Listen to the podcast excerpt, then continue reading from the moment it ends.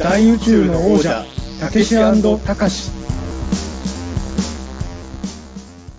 緊急指令、こちら飯塚だ。直ちに現場へ直行せよ。テンフォ了解点々、よろしく。はい。はいえー、ということで、えー、始まりました。大宇宙の王者、たけしたかし、えー、たけしの方をやっております、作家の中澤たけしです。はい。高しの方をやっております、人形映画監督の飯塚隆です。はい。よろしくお願いします番組も、え、よろしくお願いします。あの、第2回目ということで、え、今回、今日もあの、東京調布市と茨城県牛久市でスカイプで、えー通信している模様をそのままお届けしようということなんですけれど、えーまあ、番組もまだ2回目ということで始まったばかりということで、はい。あの、今回こんなことをやってみようと思いまして、えー、たけしたかしのオールタイム映画ベスト10。はい。えー、これをなんで第2回でやるかというとですね、まあ一応この番組はあのテレビ映画カテゴリーというところで、えー配信していこうっていう番組なんで、まあ映画の話とか、まああと職業柄絶対話題が多くなっていくと思うんですけれど、えーお互いの好きな映画を10本ずつ言っておくと、まあまだこの番組始まったばかりなんですけれど、なんとなくこの番組の MC の趣味とかがわかるじゃないですか、思想が。そうですね。えなんで、お互いに好きな映画ベスト10を、まあ発表し合って、まあ映画ファンの方にはその映画トークを聞いてもらう流れで、まあ中澤飯塚の精神的なものを知ってもらえればということで、えー始めようと思うんですけれど、なんでこれからあのお互いに、まあ第10位から第1位まで、もうこの映画こそ最高に好きだっていうものを発表していこうと思うのですけれど、はいあのーまあ、最初にちょっとここだけ気をつけておきたいなと思うのは、まあ、僕らどっちも映画好きじゃないですか。はい。なんで、あのー好き、まあ、オールタイムベスト10の映画一本一本、ものすごい好きなポイントあると思うんですけれど、はい。それをもう愛情バーって言って語っていくと、もう10位のお話だけで多分1時間超えちゃうと思うんですよ。思いますね。10位、第10位の段階で。それを、まあ、それを10本に分けて配信してもいいんですけど、はい。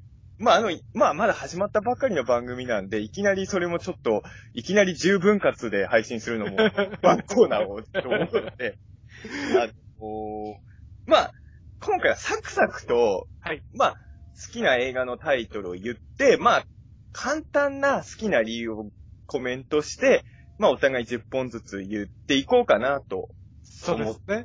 はい。はい。でもまあ、ゆくゆくは、おそらく今回上がった20本は、その回だけを語る回が絶対来ると思うんですよ。特集会、きっとやりますもんね。きっと。今はでも普通に僕20本って言ったんですけど、お互いが被ってるのもあるかもしれないですけどね。確かに。まだ、お互いのランキング知らないまま、今日、ドンで迎えてますもんね。そうこの収録を。飯塚さんが僕が親の仇のように嫌ってる映画のタイトルあげるかもしれない。いや、全然いいです。そうですよね。これまで結構感覚的な部分とか映画の感想とか結構近いところがありましたもんね、中澤さんと。だからこ近いところもあるけど、う、はい。え、飯塚さん、独自すぎるな、この感性と思ったこともありますよ。本当ですか？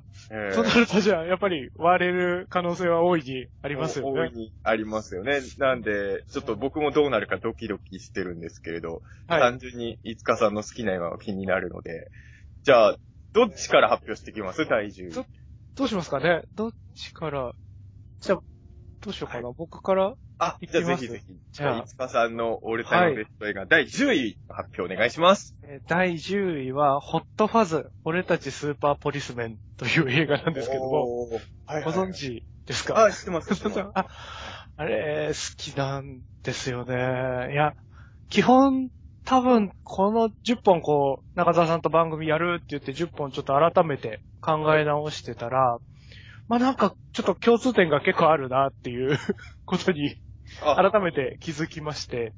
これから挙げる10本には共通点があるんですね。そうですね。多分こういう映画が結局好きなんだろうな、みたいな感じのがちょっと見え隠れしてきて。で、ホットファズもまあそれに漏れずなんですけど、はい。まあ、なんか多分こう、男のコンビというかバディものみたいなのが多分とにかく好きなんだろうなっていううん。感じがあって、まあ、ホットファズは、あの、ショーン・オブ・ザ・デッドっていうあの、ゾンビのコメディ映画とか撮ったり、最近だと、ベイビードライバーですかね。はい。あとって、エドガー・ライト監督っていう監督さんの作品なんですけど、まあ、これ、けイギリスの警察官をこうモチーフにした、あの、コメディアクションみたいなのなんですけど、あの、なんですかね？い。つも、いつ頃の映画でしたっけ、これって。これ2007年ですね。7年か。はいはい。ですね。ショーン・オブ・ザ・デッドの後とかですかね。ヒットした後に作ったみたいなので。もう10年ぐらい前に CS で見た記憶があります。そうなんですね。はい。劇場とかでは見てないんですけれど。はいはいはい。うんいやー、僕も、これ劇場なしでこう DVD にビデオスルーになりかけて、あの。署名活動とかが起きて、あの、なんですかね、ギリギリで都内とか、こう、何巻かで上映できたみたいな経緯があって、そんな熱い経緯があったんですね。そうですね。だから僕たまにありますよね。そのビデオスルーになりそうな映画を上映しなきゃみたいに盛り上がる運動みたいのをよく映画秘宝とかの記事でチラあチラ見りますよてたけど、ね。この作品もそれなんだ。それでしたね。なので、まあ、映画館で見に行ったんですけど、やっぱり、はいあの、そうですね、署名とかするぐらい、こう、上映してほしいって人たちがいっぱい集まる場で見る、見たホットファズがやっぱ忘れられず、うん DVD とかでも、こう、日々繰り返し見てますね。証明はいつかさんもしたんですね。僕もはい、しましたしました。でもそういう体験も込みで、思い出深い。思い出深いですね。はい。じゃあちょっとぜひこの映画についても、また、後ほど。何回か先の大宇宙のお茶、たけしたかしで、はいきっちりもうね、あの、ライムスターの歌も、シネマ、シネマハスラーみたいな感じでね。1, 時間ぐらいみっちり語ってもらうから来ると思うんですけれど、じゃあこんな感じでサクサク、えー今回は行かせていただこうと思うんですけど、じゃあ僕の10位発表させていただきます。はい。えー、中澤武史の選ぶオールタイムベスト、えームービー第10位は、えー、ハウス。ああ、えー大林信彦監督のね。えー、77年の映画で、はい。はい。あのー、いつかさんご覧になられたことは、はい。あの、好きです。あ、本当ですか？嬉しい。あのー、まあ、はい要は、家が女の子食いまくる映画なんですけど、は要はって言ったけど、要は、よくわかんない話ですね。要は、家が女の子食いまくる映画ってなんだよっていう感じですけど、こ僕あの、D、まあ、あの、77年公開の映画なんで、もちろんリアルタイムでは生まれてもいないんで見てないんですけど、はいあの、DVD で見た時に衝撃受けたのは、これはあの、まあ、監督は大林信彦さんなんですけど、はい当時、ジョーズがすごい流行ってて、はい。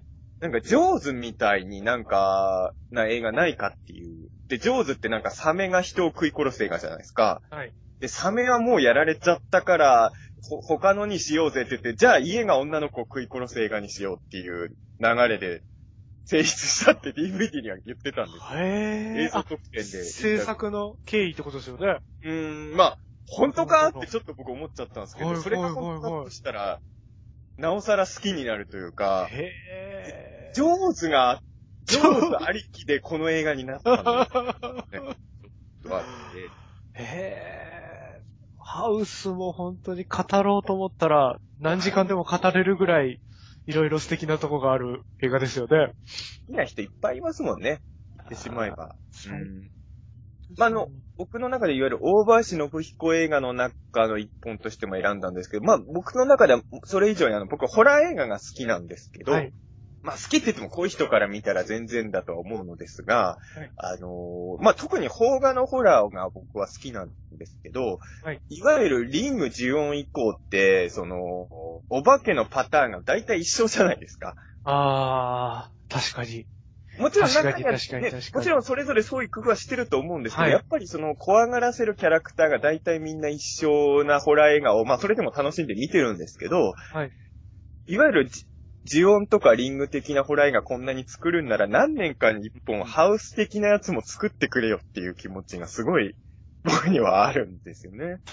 確かになそうですよね。その系統のやつってあんまりやっぱりあるんですすかねめちゃくちゃ低予算のやつとかだったらあったりするんですかねこう探したら。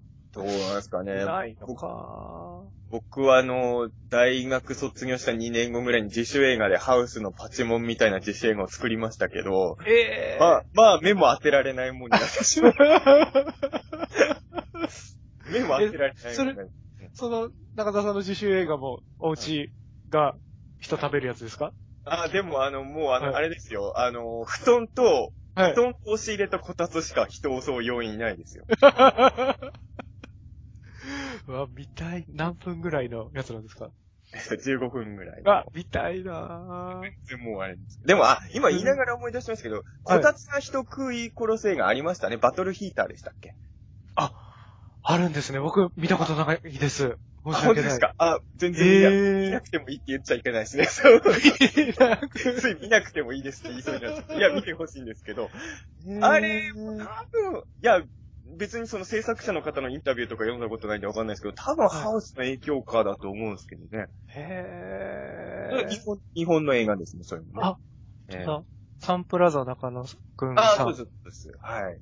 そっかへー。ぜひ、あの、機会があったら。あちょっと、チェックしてみます。バトルヒーター。ただ、あの、苦情は一切受け付けないんで、その見終わったらへええーじゃあこんな感じで、じゃあはい続いて、飯塚さんの第9位に。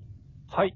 えー、僕、飯塚の第9位は、えっ、と、ゾンビ革命、不安オブザ・デッドという映画なんですが、はい。中田さん、見たことありますか？フアン・オブ・ザ・デッドじゃないんですね？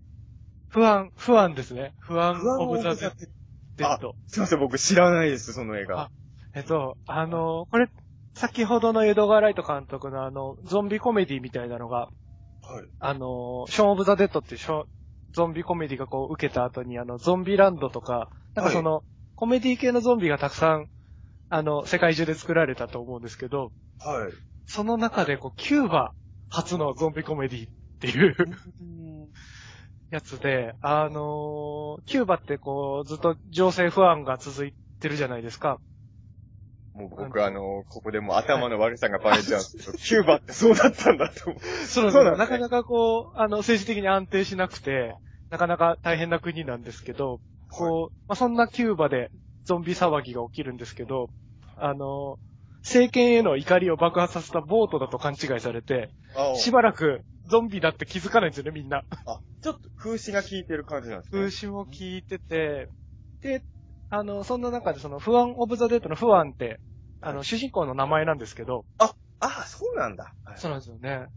その不安って人は、こう、40歳ぐらいで、あのーだらだらと、いつも友達のこう、おじさん、同級生ぐらいのおじさんと、いつもずっと海で釣りだけしてぼんやり、まともな稼ぎも、あの、生み出さずに暮らしてる人なんですけど、はい。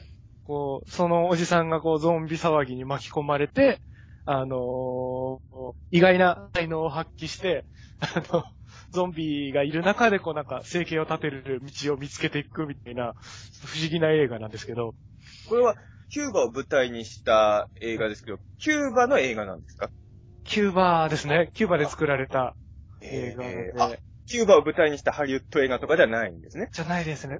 スペインとキューバとかの合作だったかもしれないですけど、でも、あそうですね。キューバの人たちで基本的に作ってるやつで、キューバ映画が僕あんまりそういえばピンと、まあもしかしたら見たことあるのかもしれないですけど、あの、は外国の映画どこの国作ったかとかあんま分からず見てるの多いじゃないですか。はいはいはい。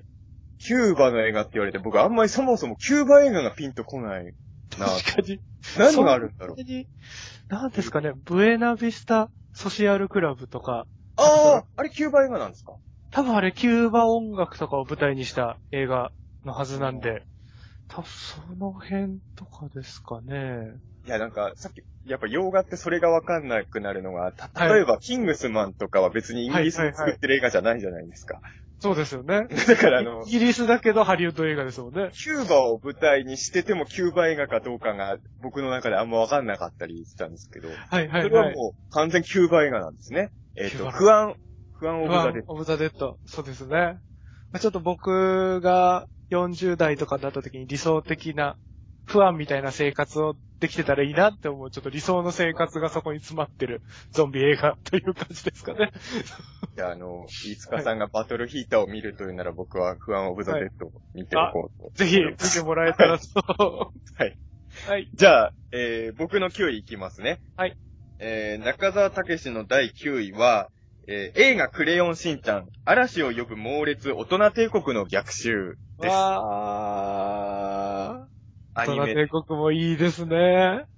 これはあのーそうですね、あのーまあ僕は本当にその、やっぱり今でもそうなんですけど、子供の頃良かったなとか、あの頃に戻りたいなって本当毎日考えてる人間なので、はい。本当にあのーこの映画は見返すたびに、もうあんまりね、あの、こういう映画の褒め方するの好きではないんですけど、もうあえて言いますけど、見返すたびに泣いちゃいますね。いやあ泣けますとかあんまり言いたくないんですけど、ー、いやー、泣けますよねやっぱりね、こんなに感情移入できる敵キャラクターいないなと思って。はい。でもあのーちゃんとしんのすけ側にも感情移入できますからね、この映画はね。だから、最後は頑張ってるしんちゃん側にも肩入れして泣けますし、でも敵役の、やっぱ子供時代が良かったんだっていう敵役の気持ちもすごいわかりますし、そうですよね。で、こう、しんちゃんの方に感情し移入していく過程で、あの、やっぱり、こう、過去だけ追いかけてちゃダメだなって気持ちにもだんだんなっていけますしねうん。こまあ、終わった翌日にはまた過去を追いかけてるんですけど。う。うんいや、でもやっぱこれがあるから、例えば、オールウェイズ三丁目の夕日以降、よく目にする、その昔は良かったで終わっちゃうタイプの映画は、やっぱりあんまり乗れないっていうのもありますよね。そうですよね。まあ、この映画ってどう考えたって、その昔は良かったで作られてる映画だと思うんですけど、はい。やっぱその、そう思っちゃう自分へに対する戒めみたいのがあるというか、はい。なんかさっき言ったな映画を褒めるときに泣けるっていう褒め方が嫌だっていうので言うと、その、なんかその、ここで感動するのは気持ちいいんだけど、それだ、そこで感動してるだけじゃダメなんだよって厳しく言われるような感じもあって、はいなんかそういうところが僕はぐっと来るなっていう。ああ、いいですよね。その、甘やかすだけじゃない映画って大事だなって思いますよね。こう、ノスタルジーに浸らせて、それで、こんな感じで良かったよねで終わると、ちょっとやっぱりざわっときますもんね。あの、やっぱり、まあ映画とか見るとき現実逃避したいなって気持ちはもちろんあるんですけど、は特にその、すごいプロフェッショナルな人が現実逃避を完璧な完成度でやればやるほど、やっぱそれだけで終わらせちゃうとちょっとまずいのかなっていうのはありますよね。ありますね。僕なんかもう本当に特にひねくれてるんで、そういうの一番苦手なタイプというか、ああ、そうですね。本当に、だんだんだんだんスンってなってちゃうんですよね、見てる途中で。あ、これは自己肯定をずっとしてる映画だって思い出すともう、どんどん悲しい気持ちになってくんで。だ本当、大人帝国とかはいいですよね、そこが。甘やかしてもくれるし、ちゃんと現実も突きつけてくれるし。ねえ、だから、やっぱりまあ僕らは別に人の親じゃないですけど、はいやっぱりちゃんと家庭、まあ子供たちを見守んなきゃいけないんだな、大人になっちゃった以上はっていう、なんかそういうのを言われる。でも結構悲しいな、とはやっぱ思いますよね。なんで大好きな映画です。じゃあ、はい。いつかさんの8位お願いします。はい。えっと、僕の8位は、えー軍刀荒野を裂くという映画なんですが、これも見たことないですよね、きっと。あ、見たことないです。これ、えっと、1960年代のマカロニウエスタン、ああ、あのはいはいイ。タリアで作られた西部劇の映画なんですけど、はい。えっと、メキシコ革命を扱った割と、なんですかね、こう、一般的なマカロニウエスタンっていうより、あの、社会派な感じの映画なんですけども、あ、なんかね、9, 9位もちょっと社会派だったじゃないですか。社会派っていうか風刺性のある。ちょっとそこは共通するもんなんですかね。あ、そうかもしれないですね。なんかこう、完全に風刺じゃなくてもいいんですけど、こう、ふわっと風刺の、こう、が振りまかれてる映画は好きかもしれないですね。なるほど。ですね。なんかこう、メキシコ革命の最中に、あの、革命を起こそうとしている人たちにこう武器を売ったりして、あの、政権を立ててるこう、野党団の、野党のこう、団の団長みたいな人が主人公で、はい。で、その人と、えっと、何か謎の目的を持ってそのメキシコに、あの、入国してきたアメリカ人の、なんかこう、殺し屋みたいな人がいるんですけど、はい。なんかその二人の奇妙な友情となんかこう旅のお話みたいなのなんですけど、うん。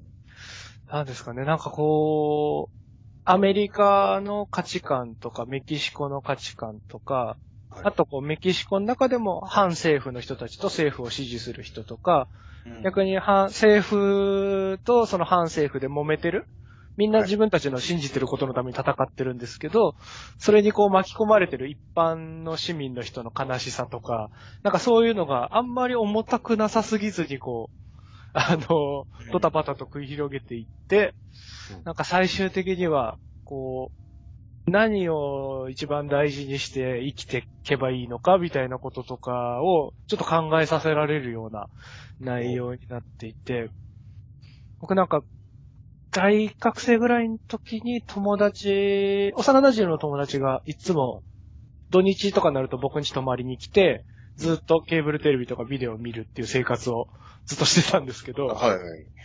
あのーある晩、あのー深夜のテレビで、こう、映画の再放送とかやってる時にこの映画に出くわしまして、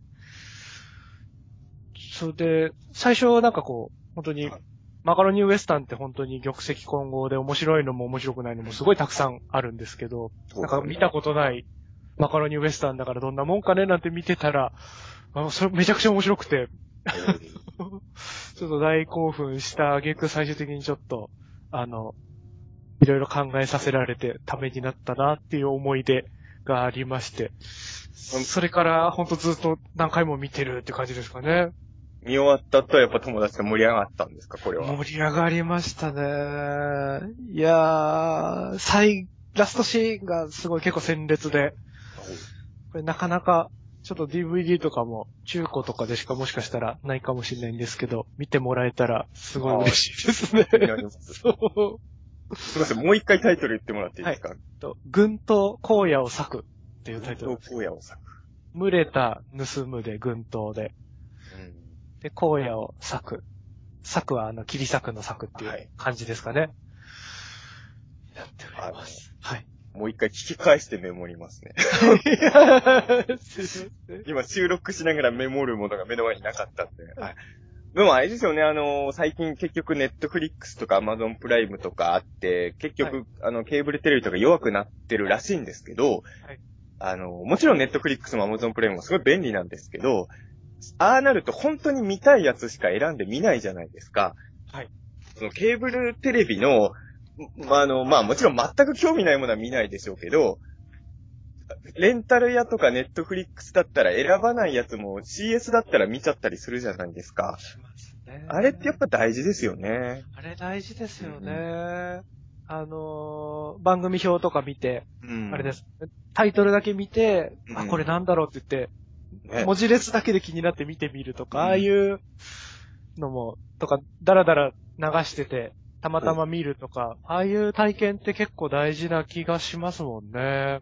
そうなんです。だからやっぱり、レンタル屋とかネットフリックスとかだともう120%見たいやつから見ていくじゃないですか。はい。CS だとちょっと興味あるやつなんとなく見てみようかな、みたいに見れるから、そうやって発見できていくんでしょうね、み面白いものを。そうですよね。だからあの、ネットフリックスとかのあの、見終わったりするとおすすめみたいな感じで、これを見た人はって出てくる。あれがもうちょっとこうなんか、あれですよね。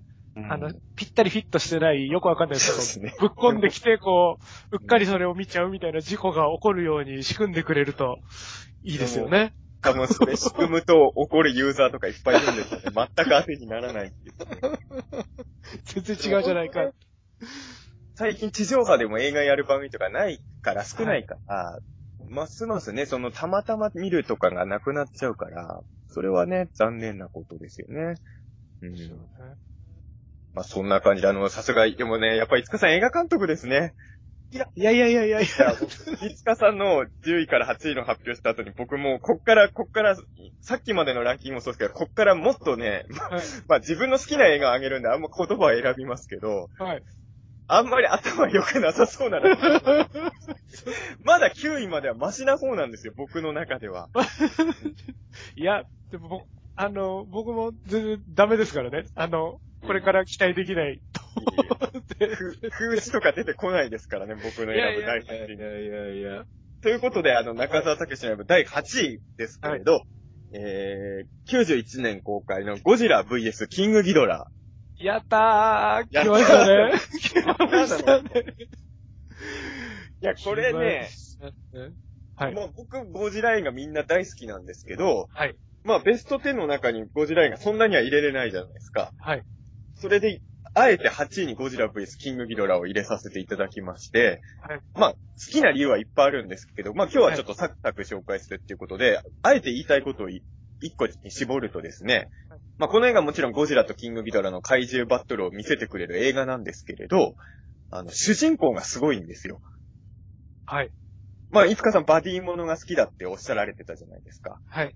で、この映画もある意味バディものなんですけれど、そのバディっていうのが、まあ見たことある人はなんとなくもうピンと来てると思うんですけど、23世紀からやってきた未来人と、あの、オカルト雑誌ムーのライターが バディを組んで事件を解決するって映画なんですよ。これ、すごくないですか？すごいですよね。なんかいろんな意味で、今見るとグッとくるものがあありますよね。ムーがあんなに大きく、ムーの編集部とかも バーンって出てきますしね、すぐ。あの、リアルタイムで見たときは、そもそもムーって雑誌をまだ知らなかったんで、僕も小学はい。校の、まだ、その、まだ小学生だったんで、あの、僕はムーを小6から読み出すんですけど、はいまだ当時はムーを知らなくて、だから今見た方がびっくりするんですけど、その、いわゆる単館系の映画とかだったらわかるんですよ。はいでも、仮にもゴジラってあの時期の東宝の正月映画で、全国ロードショーでまあ何百巻とやる映画じゃないですか。しかもファミリー向け映画じゃないですか。はい。それで主役がムーのライターで23世紀の未来人と組んで、まあ、悪い未来人とか怪獣と戦うって、この企画、普通通んなくないですか？そうですよね。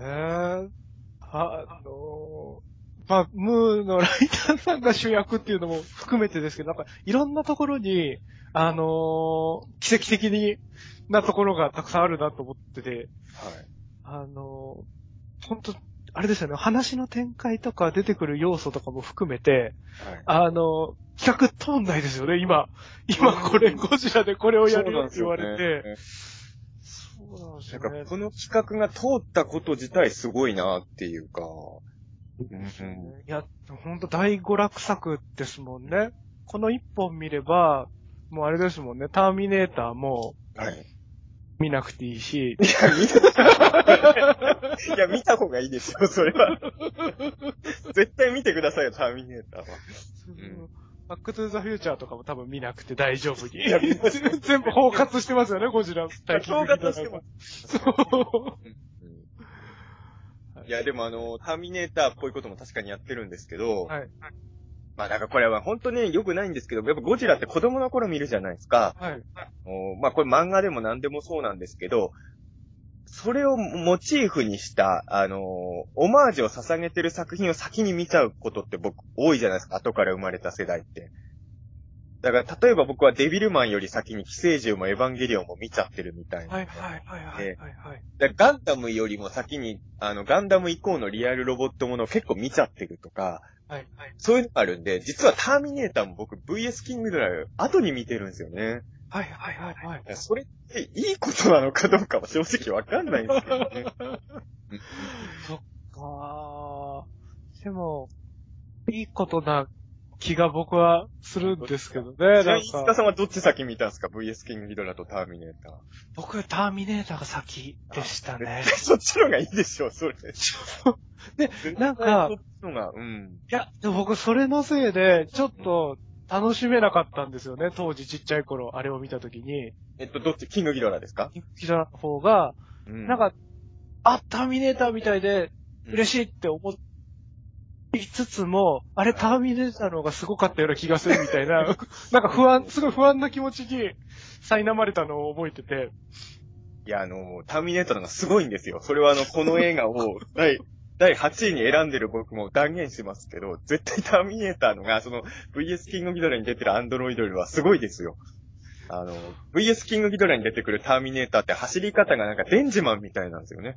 ああ、いいですよね。デンジマン走りみたいな走りてくるから。そう うんあの、ただあのー技術的には、な確かにその、当時のハリウッドとかにやっぱり勝ててない部分はいっぱいあるんですけど、はいなんかそのゴジラっていう器を使って、もう好きなこと全部やってやろうぜみたいな感じがはい。感じられて、僕はそういうところもすごい好きで、まあそれはちょっと今後僕が、えっ、と、もっと上位に上げてる映画にも共通する要素であるんですけど、はい。なんかそういうところに憧れてしまうというか、なんかもう、要は、怪獣映画を作るっていう時に、その、未来人だの、アンドロイドだの、あ、はいムーのライターだの、いらない要素じゃないですか。はい。でも、ゴジラを使って、多分そういうことを全部やってやりてえっていう、その、作り手の気持ちがちょっと好きというか、はい。うん。なんか、もちろん怪獣好きだから怪獣が戦ってるだけでも僕は楽しいんですけど、どうせだったらムーのライター出そうぜってやっぱ思っちゃう。思いますよね。どうせだったらの意味はわかんでない。しかも、キングギドラのいいところって、その各要素が全部ちゃんとゴジラに集約するじゃないですか。そうですね。そのうんゴジラのためにとか、ゴジラがどうだから未来の人が来たとか、そういうのも全部ちゃんと絡んでるから、なんかすごい、改めてこう大人になってみて、あの、いい、いい脚本だなって思っちゃったんですけどね、こう。僕はいい脚本だと思ってますよ本当にいい脚本ですよね。なんかこんな風なの書きたい、書きたいっていうか、やらせてもらいたいって思っちゃいますよね。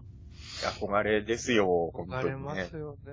だからやっぱりそうですね、その、し私立オカルト学園でしたっけ？なんはいかムー、ムー監修のアニメとかあったんですけど、それを見る20年ぐらい前に僕ら VS キングギドラを見てるんで、今更驚かなかったっていうね。そうそう。この映画あれですもんね、僕、あれだあの、ニューネッシーの写真も出てくるし、八尾純一さんも出てますからね。そうなんですよね。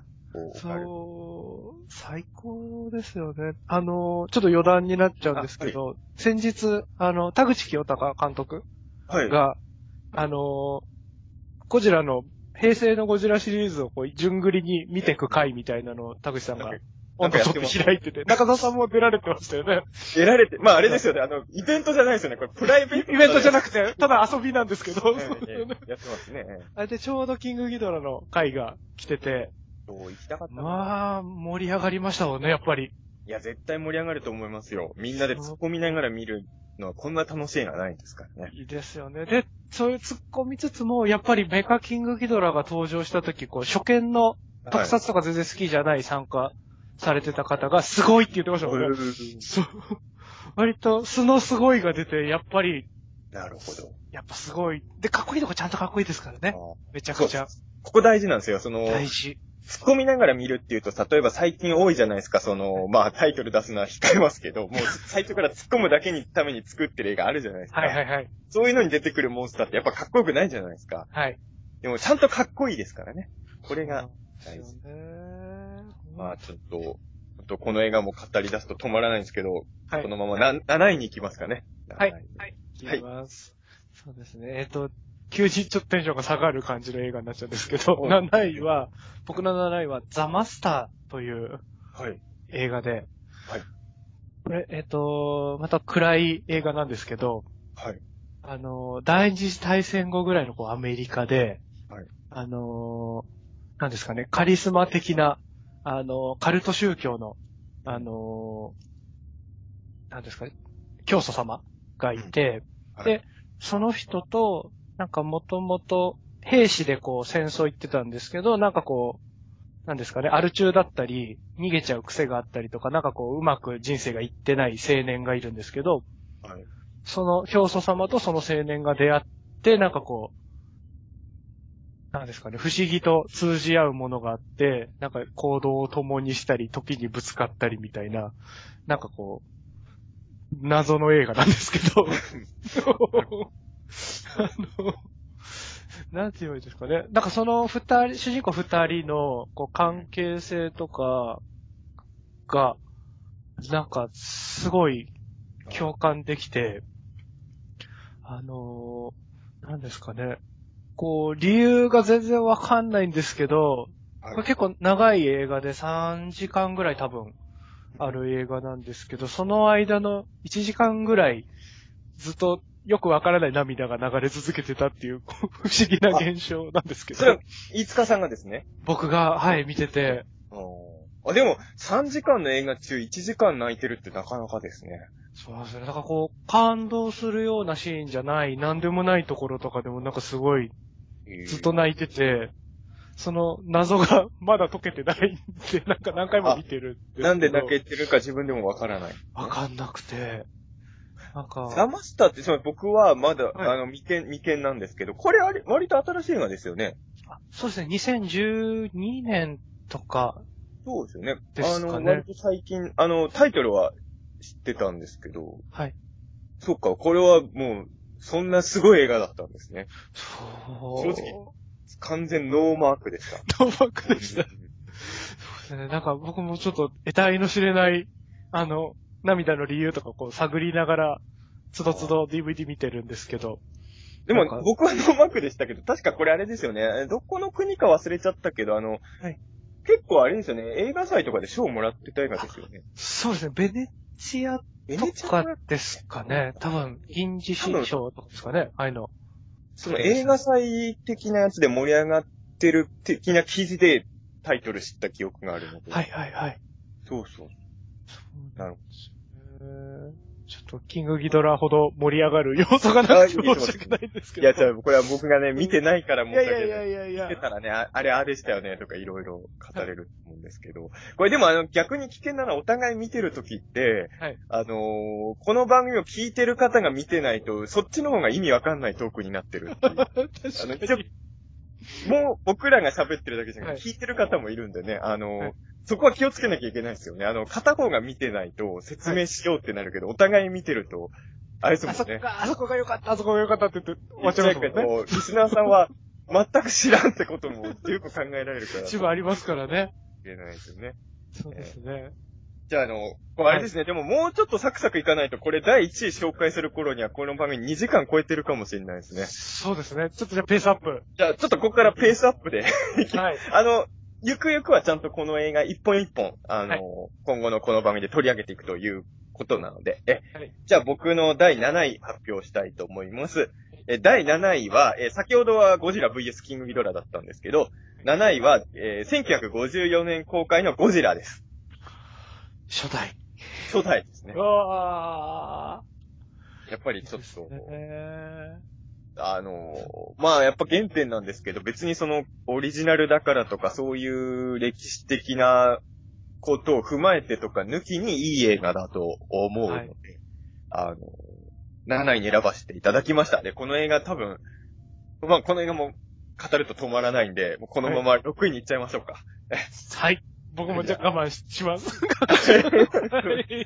は いお互い見てますからね、ゴジラ。見てますからね。そうですね。でも、白黒だからとか言わずに、ぜひ見てほしいですね。ちょっとまあネットで話題になってましたね。白黒だから見ないっていう人がいるみたいなね見。るっていう噂ですよね。はい。じゃあ、まあまあろはいね。はい。6位。僕の6位は、えっと、ロボコップおです。やった。僕が見てるやつだ。そんな喜び方でいいのかっていう。これあれですよね。最近のあれじゃないですよね。これ、迷ったんですけど、あ、迷ったんだ。これあれも、ほら、一応タイトルロボコップじゃないですか。あの、そうですねフリーとかじゃないから、あっちの可能性もあるのか僕、と。新しい方も大好きで、すごい迷ったんですけど、はい。あの、ロボコップ枠としてはやっぱ初代にしとこうかなという。ああ、そうですね。えー、ロボコップはいいですね。あの、バイオレンスと復讐劇と。あれもでも、今の、今もヒーローもの、まあ、ロボコップってヒーローものって言っていいかどうかわかんないんですけど、はい。あそこまで黒いことをやらないですよね、今はもう。そうですね。悪い奴に対してもね。そうですす。ね。デッドプールですらあんなことやんないですもんね。そこまでいかないですもんね。うん。だから、そう、時代、時代だったのかな。でも、あの時代でも2、3とどんどん黒は減ってってるってことは、やっぱ結構クレーム来たんですかね、あの、ワンの。そうですね。やっぱヒット作、特にやっぱ最初のロボコップってそんなに注目されてる作品でもなかったですもんね。はい。だから、こう、ポール・バーホーベン監督が割と好き放題やったのかなっていう印象ですけど、やっぱ追以降抑えられたって感変えられてますもんね。でもあのグロテスクさがあるから、やっぱりこう、じ。はい。あの、主人公が最初にやられるひどいことだったり、あと悪党に対してするひどいこととかがあるから、こう、ちょっとスカッとしたり興奮する部分もうん。あるなとか思うので、本当にざまあ見ろと思いますもんね、あのくらいは。ですね。あの、やっぱり、最近復讐ものの映画とか見てても、はい。もちろん最後は復讐成功するんですけど、いまいちスッキリしないの子多くないですか？確かにな。なんか、ここまでひどいことをやられたのに、復讐は、まあ、それはヒーローだから、あんまり残虐な拷問とかそれはできないんですけど、はいなんか悪い奴がやったことに対して、いいもんのやる復讐ってやっぱちょっと生ぬるい場合が多いじゃないですか。そうですよね。あくまでその復讐の連鎖は、こう何も生まないよっていうところに着地していくのが多いですもんね。ある程度は復讐するものの。だから、そういう意味で言うとロボコップは確かにスッキリする復讐だったというか、復讐だったっていうか、まあまあ、スッキリしますよね、あの悪役の末路がね。いいりしますよね。ぜひ、はい。でもさっき、いつかさん、あ、そうですね、これもうさ、はいロボコップも広げそうになっちゃうけど、これはロボコップ会でやりますので、こうしないと、あの、はいじゃあもう、えー、6位に行きますね。はい。えー、僕あの、8位が VS キングギドラだったじゃないですか。はい。で、7位がゴジラだったじゃないですか。はい。本当にもう申し訳ないんですけど、第6位、ガメラ大怪獣空中決戦。わー。もう、平成ガメラの一発目。一作目。はい。お前はこの先1位まで怪獣映画しか上げないんじゃないか疑惑が、作られそうなんですけど、はい。いや、あの本当にこれはね、よくできた映画なんですよ。はい。あのーまあ、なんていうんですかね、その、当時平成ゴジラもあったんですけれど、ちょっと怪獣映画っていうのが、まあ一部の人、人はしてたんですけどね、平成ゴジラって。ただ、その、本当に子供とマニア以外は褒める人があんまりいなかったっていう状況だった中で、ガメラ大怪獣空中決戦は確かき当時キネマ旬報の読者が選ぶランキングって確か2位ぐらいになったんじゃなかったかな、そのそ時。うなんですね。割とその映画好きな人も喜んでくれた怪獣映画という感じで、で、実は僕はこの映画見る前はちょっと、ちょっと、あの、そんなに温かい気持ちで見てなかったんですよ。この映画来るそ前。っうなんですね。ていうのもあの、当時のマニア向けの本とかで、はいその、割と当時やってた平成ゴジラを批判してる批評家の人とかライターさんが多くて、はいそういう人たちが、今のひどい平成ゴジラと違って、今度のガメラはすごいぞみたいな書き方をすごいしてた。あー確かに、そういう感じになってましたね。でそれがやっぱ腹立つじゃないですか、ゴジラファンとしては。はい でで、これやっぱり茨城の田舎者の悲しいところなんですけど、しかも、ゴジラは公開したら、あの、全国、あの、東京と同じタイミングで来るんですけど、はいガメラは、僕の地元の映画館3ヶ月ぐらい遅れてきたんですよ。はいはいはいはい、はい。だから、あの、もう、あの、宇宙船に乗ってる読者の声声とか、、はいい。ろんな、もう東京ですでに見ちゃった人の感想も 散々頭に入れた上で見なきゃいけないことになっちゃったんですよ。あー、そっうんかこ。れが地方の悲しさで。うんはいで、もうあの宇宙船の読者ページとかでもゴジラと違っていいとか、一般の方も書いてたから、ちょっと腹も立ってて、はい。あとやっぱりまあ、単純にどうしてもその怪獣みんな好きだったけど、もう当時ゴジラがスペースゴジラとか出ちゃってるから、はいやっぱギャオス、敵がギャオスだけっていうのも地味に感じちゃったんですよね。茶色い、茶色いギャオスが一匹っていうので。あんまりそういう意味で言うと期待のハードルが上がんなかったし、実際問題、それでも僕は期待してた方なんですけど、怪獣好きだったんで。はいでも、同級生とかはゴジラ見てるやつはいても、ガメラ大怪獣空中決戦見に行こうってやってるやつは、ほんとクラスに一人もいなかったんですよね。そうなんですね。やっぱゴジラとガメラの人気の差って結構やっぱり、小中学生の間では結構もうえげつないものがあって当あー、そっか時。で、僕は怪獣全般が好きだったから、はい。やっぱ行ったんですけど、で、行ったらやっぱり本当面白くて、はい。もうあのいや、僕はスペースゴジラも好きなんですけど、はい。まあ、こううーんまあ、比べるもんじゃないんですけどね。当時僕は、ごめん、スペースゴジラより良かったって、あの、家帰った後、自宅のスペースゴジラの祖父母に謝りに ごめん、スペースゴジラみたいな。いや、好きなんですよ、スペースゴジラ。ラ今でもスペースゴジラ大好きなんですけど、うん、ちょっとまあ、やっぱ、まあ、期待してなかったっていうのもあるかもしれないですけど、まさかこんなに面白いとはってびっくりしましたね。えー、僕と中澤さんって何歳違いでしたっけ ?3、3えつっと僕がしたっけ？81年生まれ。僕85なんで4つ？ですかね。僕らの時って、なんかあれだったんですよね。まだそんなにゴジラとガメラ格差が僕らのクラスではできてなくて、そうなんですかへそうなんですよね。だから、なんかこう、あ、ガメラも復活するんだ嬉しいぐらいなうん。感じのテンションで見に行ったのを覚えてて、で、ただ僕、本当に頭が悪かったんで、僕と、その、あの、一緒にビデオとかよく見てたって言ってた幼馴染の友達と行ったんですけど、はい僕もその友達もあんまり頭が良くなかったから、ガメラのお話が難しくてわかんなくて、うん。わかんなかったんですよね、大怪獣空中決戦が。当時、いつかさん小学何年生ですか？なん、あれ？大怪獣空中決戦って何年でしたっけ？っえー、誰何年だったかな？えっと、95年ですね。てことは10歳？10歳から小4か。小4。で、本当に頭が悪すぎて、小4とかになっても、こう、国語とかのお話が全然わかんなかったんですよね、よく。ちなみにその頃、例えばスペースゴジラとかはストーリーの意味分かったんですか？スペースゴジラは、ストーリーは分かってなかったんですけど、はい。あの、結晶が綺麗っていうことでずっと楽しんでました。えだ、だったら、ギャオスも夕日が綺麗でいいじゃないですか。それは、それは、なんか、やっぱ子供には難しいのかな、そこ。怖、怖かったんですよね。あの、超音波メスとか、あとあの、電車でギャオスが人食べちゃうじゃないですか。はい。あれとかが怖くて、なんか、あ、大人のやつを見に来ちゃったんだなっていうふうに思ってて。なんか、そっか。は僕はやっぱりその、当時怖い怪獣にちょっと飢えてたところが、いはいはいはい。ちゃんと怪獣が怖いことが嬉しかったっていうのもあり、あーあと、これ個人的な好みの問題なんですけど、あの、僕は怪獣映画に出てくる自衛隊がすごい好きなんですよ。はい。で当時ゴジラがどっちかというと巨大ロボットを作って怪獣と戦う路線になってたんで、はい。僕ロボットも好きなんですけど、やっぱロボットの愛がちょっと薄いみたいなんですよね、怪獣と比べると。うん。だからそこがガメラ大怪獣空中さん自衛隊大活躍だったんで、ちょっとポイントがあ上がったのかーえーな。じゃあ、5位いきますかね。あ、ははいい。はい。つかさんの第5位お願いします。えー僕の5位は、ロッキー4、炎の友情です。4なんですね。4ですね。そうですね。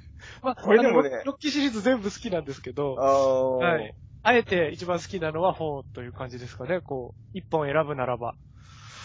なるほど。なんではい4なんですか、4は、えっ、と、これ、ロッキー4ってあのーロシアの、ロシアというかソ連ですかね、あれ。はい、当時はそっかね。当時ソ連のその、ロシア代表みたいなのとアメリカ代表みたいなロッキーと戦うっていう、ドルフ・ラングレンが演じるうん。ですね。戦いで、で、えっと、ロッキーの方は、こう、自然派というか、はいあの、昔ながらのトレーニングで鍛えていく。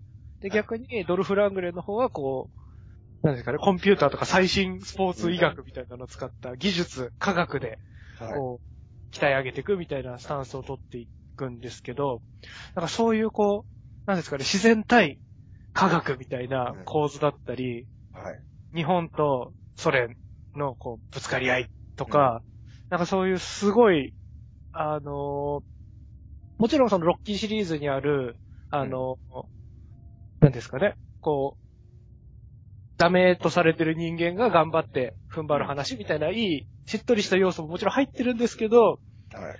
なんかこう、すごいわかりやすい、ちょっと偏差値が低めの要素がすごい一番、あの、気持ちよく立ってるのがロッキー4かなと思っていて。でもあれ、いつかさんに怒られちゃうかもしれないですけど、はい今の説明聞いてて、あ、あれが4かってわかります。その 見てたんですけど、どれが、どれが3だったっけかなんか、もう僕の中でわかんなくなってて、あ、あれが4だったんだって聞きながら思い出しましたよ。ね。で、えでもあれですよね、はいその、いつかさんの説明もしてたけど、その、ロッキーとかまあ敵対する人たちが、やっぱ背負ってるものがなんか象徴したりしてるから、ただ単に、その、筋肉ムキムキさんたちがバトルしてるのも面白いんですけど、ちょっとそこに違うものも込められるから楽しいんですよね、その、はい。国をかけてとか、その文明と野生の戦いみたいな、なんかそういうものも感じれるところが、4は大きいんですかね。大きいですね。で、また、その、ロッキーの永遠のライバルのこうアポロはい。黒人のボクサーがいるんですけど、まあ、アポロもなんかいろいろ大変なことが起きたりみたいなのとか、結構転換点にもなっているので、はい何よりこれ、あれなんですよね。上映時間がめちゃくちゃ短くて、はい。91分しかないんですよね。おー、なるほど。はい。全編通してなんかこう、音楽が流れて、モンタージュ見たくなるような、あの、ダイジェストシーンみたいなのもすごいたくさんあって、はい。あの、屈指のテンポの良さを誇っていたり、なんかこう、PV 的に見ることとかもできたりうなるとかほ、ど。なんかこう、まあ、91分って確かになかなかないですよね。今、ないですもんね。1時間半でサクッと見れる感じもありつつ、子供向けの映画とかなら結構あるけど、はい。確かにあんまないですよね、あの手の映画で90分台っていうのは。うん。うーんジュラシックワールド3も90分ぐらいですよね、確かね。あ、そうですね。3、確かに。3だけ短いんですよね。3短いですよね。そっか。結構体感は長く感じた気がしたんですけど。最低じゃないですか。最低じゃないですか。そうなんか森でずっと人がいたなっていう。そうね。ロッキーって、何、パートいくつまであるあったんでしたっけ？えっと、ロッキー自体は6まであって、その後ファイナルがあるんですよね？えっと、ファイナルがこう6に当たるっていうかファイナ、ルが6本目なんだ。はい。全部見てんのかな？はい。4はいつかさんの説明聞いてて思い出しましたけど、見てました。はい。ただ、ロッキーは僕正直全部見たかどうかが曖昧ですね。あうん。そう。で、今外伝というかそのアポロ、さっきお話ししたアポロのの話としてクリードっていうシリーズが今新しくはい作られてて、うんなので、そうですね。その辺合わせると結構なボリュームになるんですが、気がつくと結構な長寿シリーズですね、ロッキーも。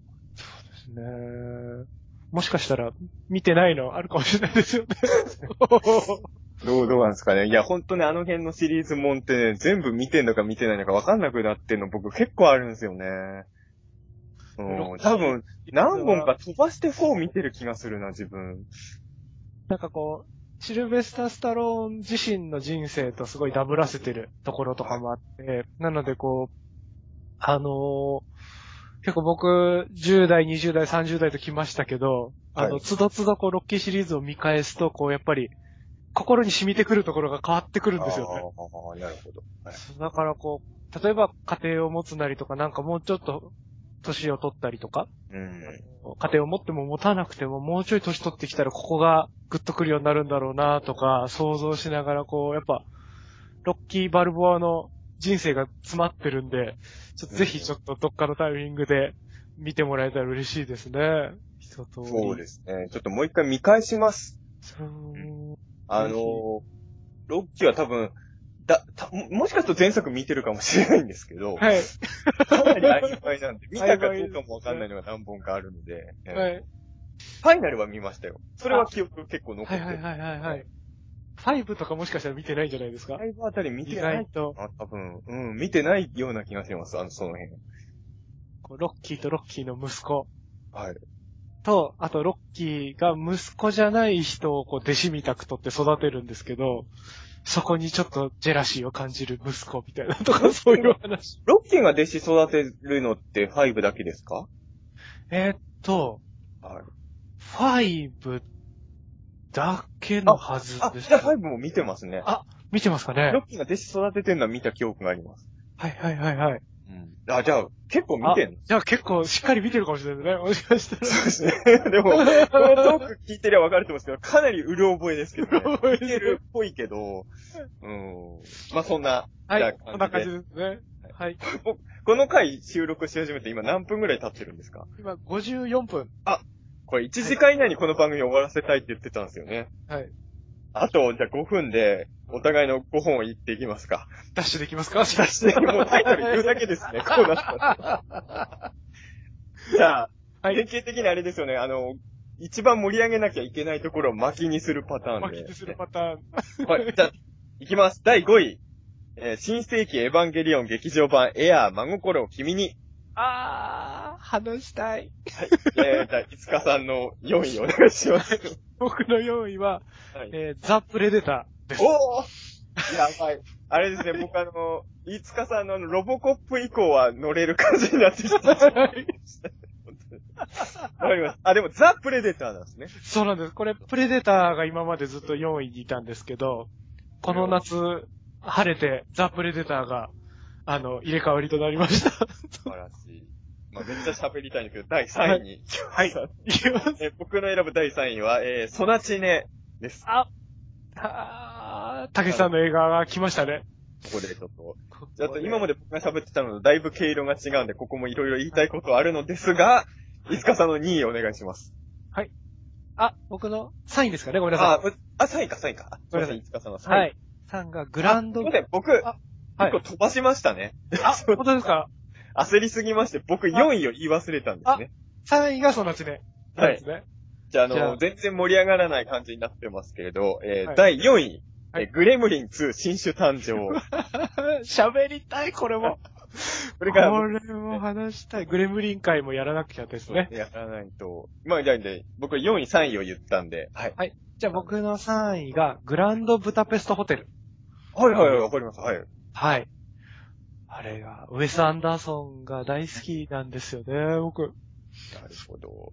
です。あのぐらいおしゃれに生きられたらなといつも思っています。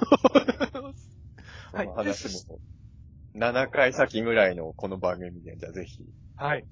じゃあ、もう、第2位に行きます僕は2位言っちゃった方がいいですよね。あ、2位そうか、いつかさんの2位お願いします。はい僕の2位は、デルタフォース。おー、はいはいはい。チャック・ノリス主演の2位ですね。ははいい。もうめっちゃ、なんで2位なのかすごい聞きたいけど、まあちょっと、えー僕の2位は、えーガメラ2、レギオン襲来。あー、これも2時間喋れますね。たけし、たけし映画界、ガメラ映画界でもうずっだいぶ話せますよね。いや、ここでもう、全然盛り上がらない感じで、巻きでいつかさんの1位をお願いします。はい僕の1位は、カジノという映画です。はいはい。急に1位、そこなんですね。そうですね。カジノがオールタイム、不動の1位ですね。カジノって何何年ぐらいの映画でしたっけ？あれ。の、はい。1995年とか6年ですかね。90年代なんだ、あれ。はいロバート・デ・ニーロ、ジョー・ペシ主演で、シャノン・ストはい。ーンが出てる、あの、カジノの映画ですね。じゃあ、僕の1位はい発表します。えー僕の第1位は、えーまたあれの怪獣映画なんですけど、ゴジラ VS ビオランテでした。はーい。ビオランテは不動の1位ですね、中田さんの。まあ僕はあの、ゴジラ VS ビオランテが大好きだとしか書いてない帯文の本も出してる人間なんでね、それは。えーということで、はい。えー残り何分ですか ?1 時間っていうのは。残り、え2分弱。あじゃあ、あのーそろそろ締めようということで、あのー案の定ですね。あの、絶対お互いのベスト10言い合ってたら、い時間足りなくなるっていうのは予想してて、だいぶサクサクやろうと思ったんですけど、はい。まああれで、たまにおバラエティ番組でもあるんですよ。あの、若手のペーペーのやつのトークの時間に尺使いすぎて、大御所を任せるみたいなのが、僕何度かそういう現場見たことありますけど、わなかなかね、上位をほとんど触れられないっていう感じになるまあでも本当にこの番組今後ずっと続けていこうと思うので、ー。はいあ。の、今回上がった作品、あれですね、本当被らなかったですね、お互いベスト10。そうですね。でも僕ちょっとだけ手心を入れてしまいまして、はい。あの、怪獣映画を入れようかなと思ったんですけど、中澤さんがきっと入れてくれるからと思ってちょっと省きました。そうなんですね。そういえば確かに入ってなかったですよね。そうなんです、そうなんです。あえて、あえてそうしてたんですね。そうなんですよね。いろいろバーっと選んでったら20本ぐらいになっちゃって、怪獣映画中澤さんが言ってくれたらそれに同意すれば入れたことになるかなって、ちょっとズルをしました。いやいや、全然よろし、よかったと思います。じゃあ、まあちょっとその、今回上がった20本についてはまたどこかで、えーこの番組の中で話すと思うので、えー今後も、大宇宙のおしゃ、たけしたかし、はい。聞いてください。はい。よろしくお願いしまありがす。とうございました。はい、ありがとうございました。